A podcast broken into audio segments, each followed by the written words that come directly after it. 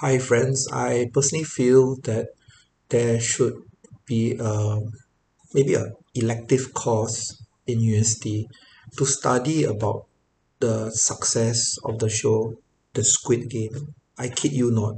I have never been a fan of uh K culture K-pop I've I'm more involved with the western uh culture music wise art wise and never took any notice of korean culture. But now that with the success of the squid game I have to uh keep myself relevant. And I feel that number one here are some questions I'd like to pose to you all and then you can use that for case studies and all that. Number one the squid game was shot in korean language with subtitles. Compare that to crazy rich asian where people spoke in english kind of I I I I felt squid game was more personal despite the fact that I do not know much about korean culture but watching the the show I I felt a sense of connection which I didn't feel at crazy rich asian. Um so number one language.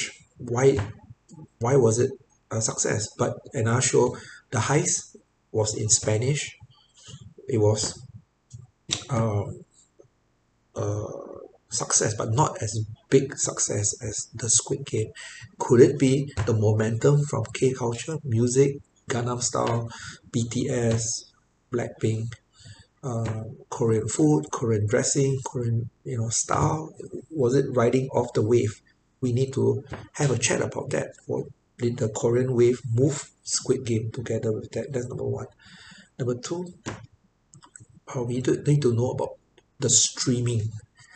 They use netflix to stream. Netflix currently is a very big player but with squid game it's given people more thinking. Is like okay the concept of of netflix is to be able to watch and slow down and record and download uh movies on the go alright that's the power of netflix power of um amazon uh uh disney channel and all that. So what what is it telling us? Are they telling us that uh uh people do not like to sit down the movie movies? They they're not um they they don't really care much about a two hour show or the end game three hour plus show. They they they like something. They don't mind um you showing episodes. But maybe keep it to five episodes at forty five minutes or whatever right? But they their attention can lead but you cannot ask them to sit down for five six hours to watch entire thing but they don't mind if you give them snippets of of it because they're on the go. So so maybe watching a movie doesn't mean sitting down eating popcorn. Watching a movie or a story can be on the go. Stop pause buy my food stop pause do my shopping. I go to a corner my friend is late let me continue watching. So the mind the the the consumer's mind has a kind of a compartment when they can do multitasking and then the movie comes in. Rather than I sit down in cinema for two hours with popcorn maybe the model has changed. The people's mind have changed. They are doing multitasking.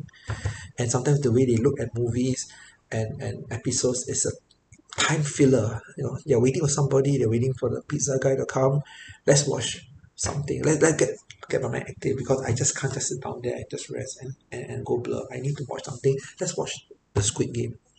So the third thing I think is important is merchandising.